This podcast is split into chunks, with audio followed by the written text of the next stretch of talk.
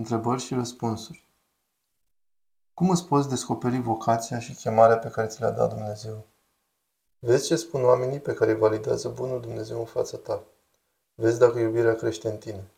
Vezi în ce domeniu Dumnezeu te validează în fața oamenilor. Tulburările emoționale conduc de multe ori la acțiuni necugetate. Cum le putem preveni? Prin spovedanie, smerenie și ascultare. Fără acestea nu merge. E nevoie și de răbdare și autocontrol. Cum îți poți păstra speranța și încrederea în Dumnezeu, chiar și în momentele de suferință, îndoială sau dezamăgire? Cu simplitate. Să nu credem că totul o să fie bine în viață. Suntem păcătoși și nu va fi.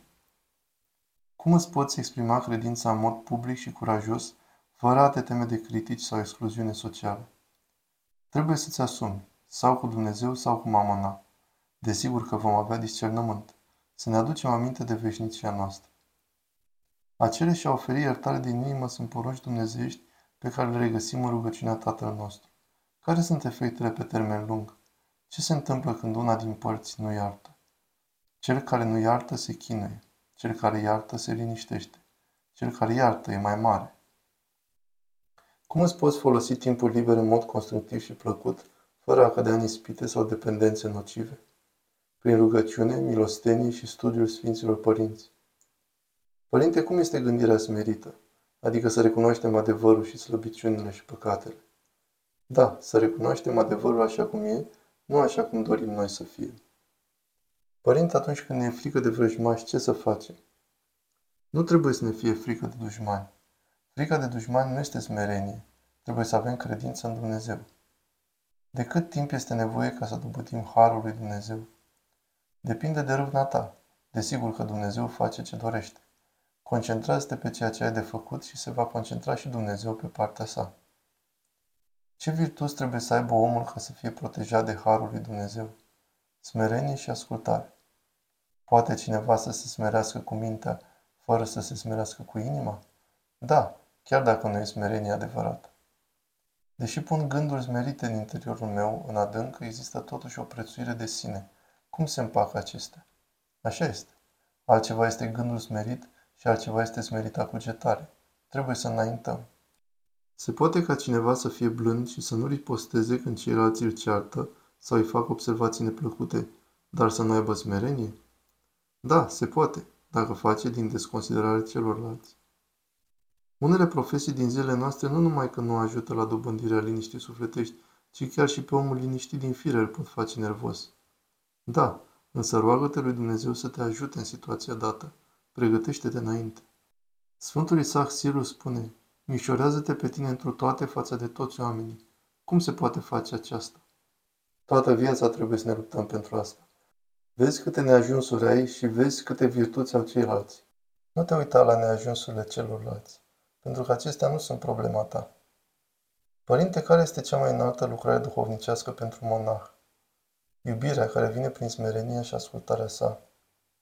Recunoașterea virtuții celorlalți este o dovadă de smerenie? Da, este foarte necesar. Cum se face că un om se schimbă într-o lună, iar altul face eforturi ani de zile și tot nu înaintează? Este gradul renunțării de sine. Cum să trăiești în lume fără să te tulburi? E dificil. Trebuie să ai harul lui Dumnezeu în lucrare intensă în tine. Când judești fără să cunoști suferința unui om, Dumnezeu îți poate da aceeași încercare ca să ai și tu aceleași trăiri? Da, am spus că este lege duhovnicească asta. Părinte, trăim într-o lume în care peste tot suntem loviți de ispite. Cum să facem față? Da, să schimbi modul de gândire. Părinte, dacă trăim într-un păcat, acesta poate duce la ură și răzbunare asupra aproapelui? Da, evident. Păcatul este o formă de ură care se revarsă asupra aproapelui. Cum să găsesc un echilibru între timpul în care lucrez și timpul dedicat activităților duhovnicești? Poți un program și ajustează la început până când găsești programul care îți aduce cea mai multă liniște. Câteodată am tendința să evit niște responsabilități. Cum să îndrept? Să ai curaj și credință în Dumnezeu. De ce Mântuitorul a ales pescari drept ucenici ai săi și nu filozofi sau oameni învățați? Domnul știe. Spune Sfântul Apostol Pavel pentru ca să se arate că puterea este a Harului și nu a oamenilor. Competiția acerbă la școală creează ură și stres foarte mare. Ce părere aveți despre competiție? O părere foarte proastă, însă e nevoie de discernământ. Credință în Dumnezeu și să nu absolutizăm alte lucruri.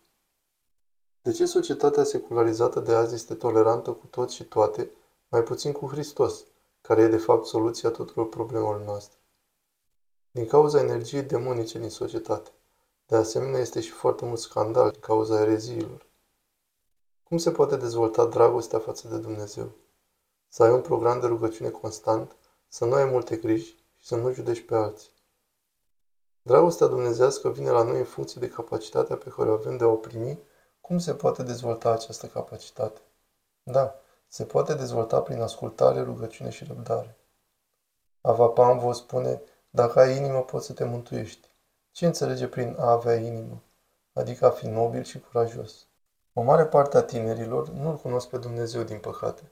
Unde credeți că s-a produs ruptura? Din ce cauză? Da, așa este. Provine din învățătura departe de Dumnezeu pe care societatea ne oferă. E vorba și de centri de atenție foarte puternici la care suntem expuși astăzi. Părinte, cum ne apărăm de de ochi? Să nu avem un comportament și o înfățișare care incită la invidie, ură și să spunem Tatăl nostru.